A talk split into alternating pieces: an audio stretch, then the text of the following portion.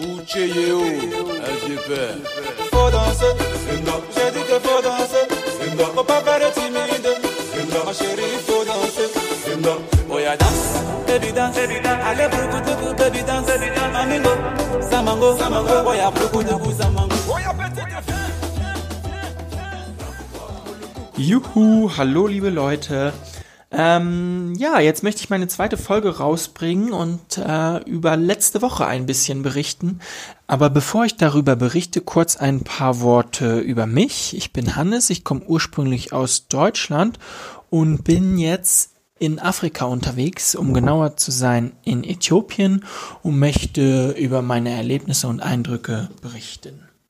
Letzte Woche hatten wir eine Delegationsreise zu Besuch aus Baden-Württemberg und ähm, das waren Politiker und Industrie, die sich dann hier verschiedene Unternehmen angeschaut haben und auch den Wirtschaftsstandort Äthiopien.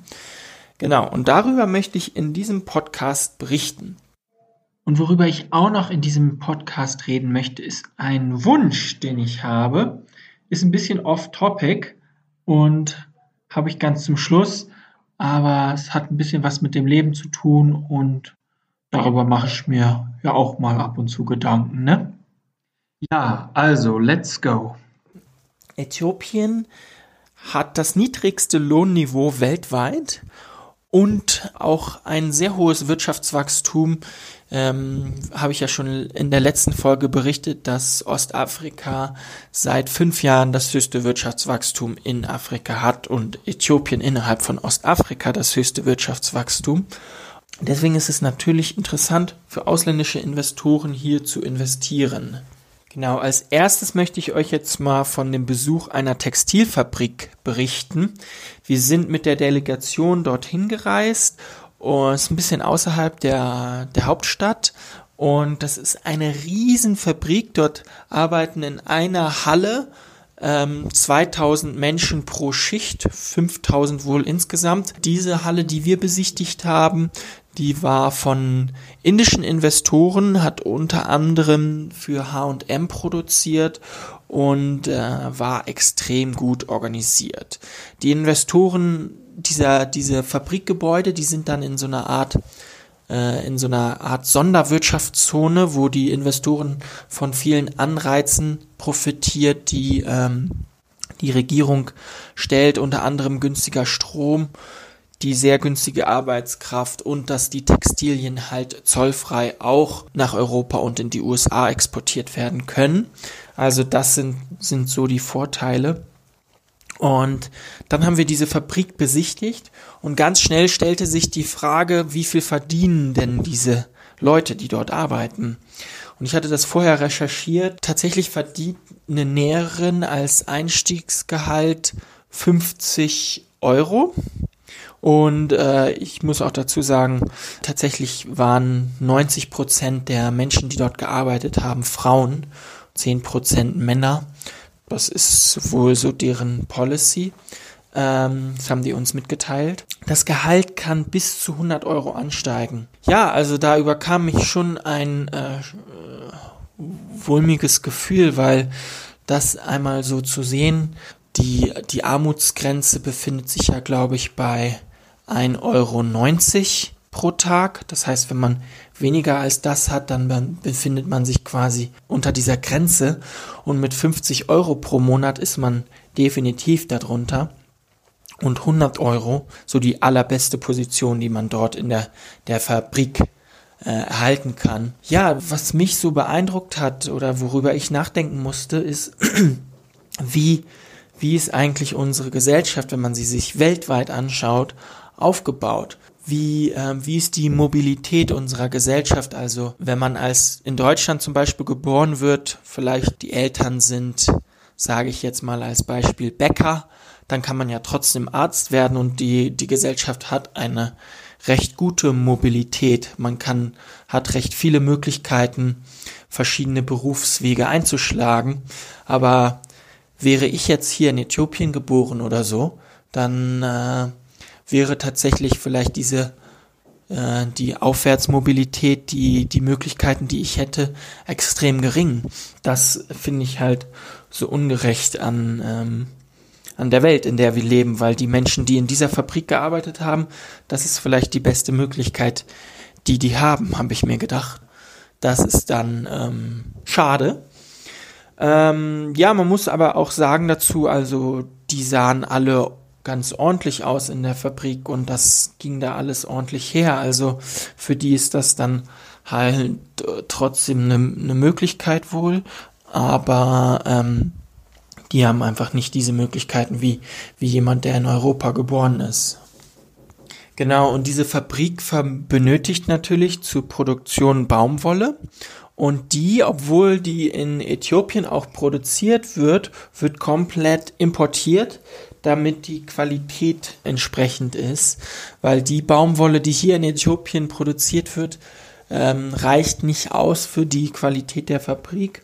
Und das liegt eigentlich daran, dass die Bauern, die hier ihre Baumwolle produzieren, keinen Anreiz eigentlich haben, so eine gute Qualität zu produzieren, weil die ihre Baumwolle komplett inländisch absetzen können, weil Äthiopien ist, wie gesagt, auch das zweitreichste, zweitbevölkerungsreichste Land in äh, Afrika. Um eben so eine Qualität herzustellen der Baumwolle müssen Maschinen importiert werden und dafür benötigt es wieder Devisen, die eben dann oft fehlen. Ja, in dieser Fabrik haben sie Babykleidung hergestellt und dazu haben sie gesagt, die Babykleidung verändert sich eigentlich nicht so sehr, die ist relativ konstant bleibend, jedoch die ähm, Mode für Erwachsene und alles weitere ändert sich recht schnell und muss dann eben auch immer wieder angepasst werden.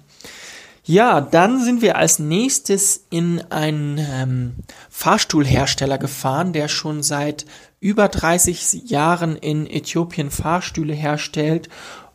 Das Problem dieser Firma ist natürlich, dass die immer gewisse Produkte importieren muss, um diese Fahrstühle herzustellen. Und für diese Produkte muss sie dann immer auf die Devisen warten.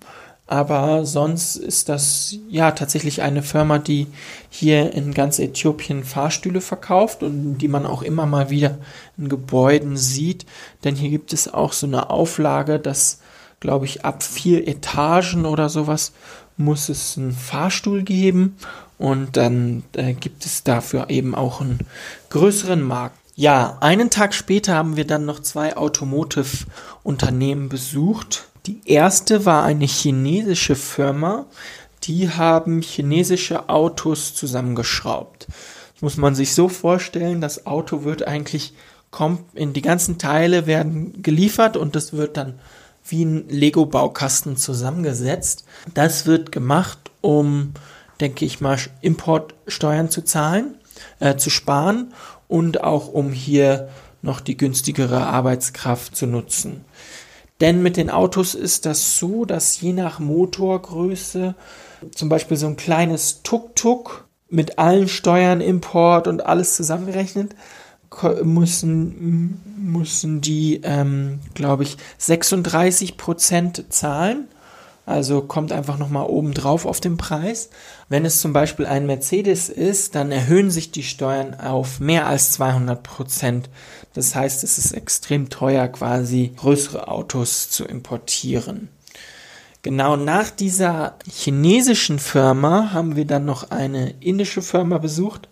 Also man muss sich das so vorstellen, das sind dann Firmen von chinesischen oder indischen Investoren, die eben dann auch das Management im Management sind und hier die, die Firma leiten. Bei der indischen Firma war es zum Beispiel so, dass die Äthiopier dann auch nach Indien gesendet werden, dort ausgebildet werden und dann halt hier wieder zurückgehen, um die Firma zu managen. Die indische Firma, die hat Tuk-Tuks hergestellt. Genau, habe ich eben schon erwähnt.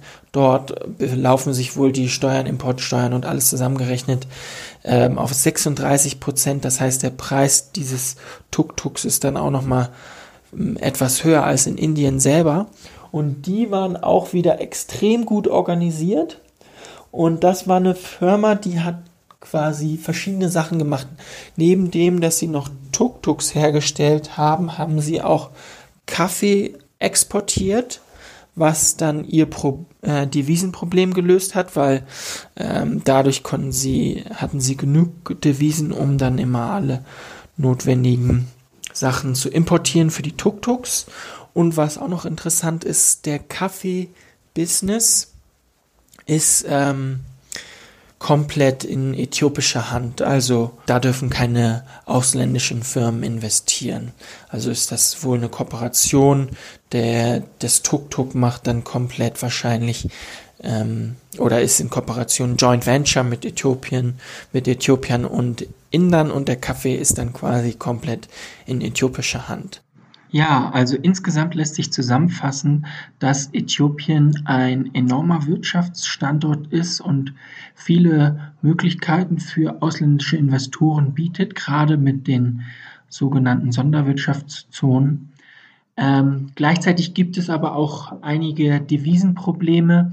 Ähm, die äthiopische Zentralbank hat quasi gewisse Prioritäten, wie sie Devisen einteilt wenn man nicht gerade ein Exportbusiness ist und seine Devisen selber erwirtschaften kann, ist man dann eben darauf angewiesen, dass die äthiopische Zentralbank einen Fremdwährung zuteilt und das kann manchmal mit vielen Auflagen, Zeit verbunden sein, die halt für Unternehmen sehr wertvoll ist.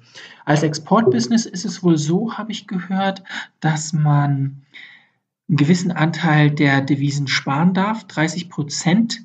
Der Rest wird in Böhr wieder zurückgewechselt. Man kann aber allerdings für, glaube ich, 28 Tage die auch die Devisen in der Fremdwährung behalten. Und wenn man es dann eben schafft, in der Zeit die wieder für notwendige Importgüter ein, auszugeben, dann ähm, ist das kein Problem. Also für Exportbusiness Unternehmen ist das gut. Allerdings, wenn man hier in Äthiopien investieren möchte, zum Beispiel, weil man wichtige Produkte, die hier sehr dringend benötigt werden, exportieren möchte, dann kann es sein, dass man äh, ein Devisenproblem mit der Zeit bekommt, weil man seinen, seine Verkäufe in Böhr tätigt und die Gewinne ja dann irgendwann mal wieder aus dem Land abführen möchte und das dann aufgrund der De Devisenengpässe nicht so leicht möglich ist. Ja, so, jetzt komme ich schon zum Ende meines Podcasts und ich würde mich mir gerne noch etwas wünschen von euch. Und zwar ähm, ist mir aufgefallen, dass man doch im Leben so oft gar nicht so sehr die Sachen macht, die man eigentlich machen möchte. Zum Beispiel, ich möchte eigentlich diesen Podcast herausbringen und bin eine ganze Woche zu spät, weil ich getrödelt habe und noch nicht so richtig eine Routine eingearbeitet habe. Oder zum Beispiel möchte ich auch weniger an meinem Handy sein und, viel, und andere Sachen dafür mehr machen. Schaffe ich aber auch noch nicht so gut. Zum Beispiel, was mir aufgefallen ist, dass ich morgens, wenn ich aufstehe, erstmal direkt auf mein Handy schaue. Und äh, dabei gibt es ja eigentlich wichtigere Sachen in meinem Leben, die ich machen möchte.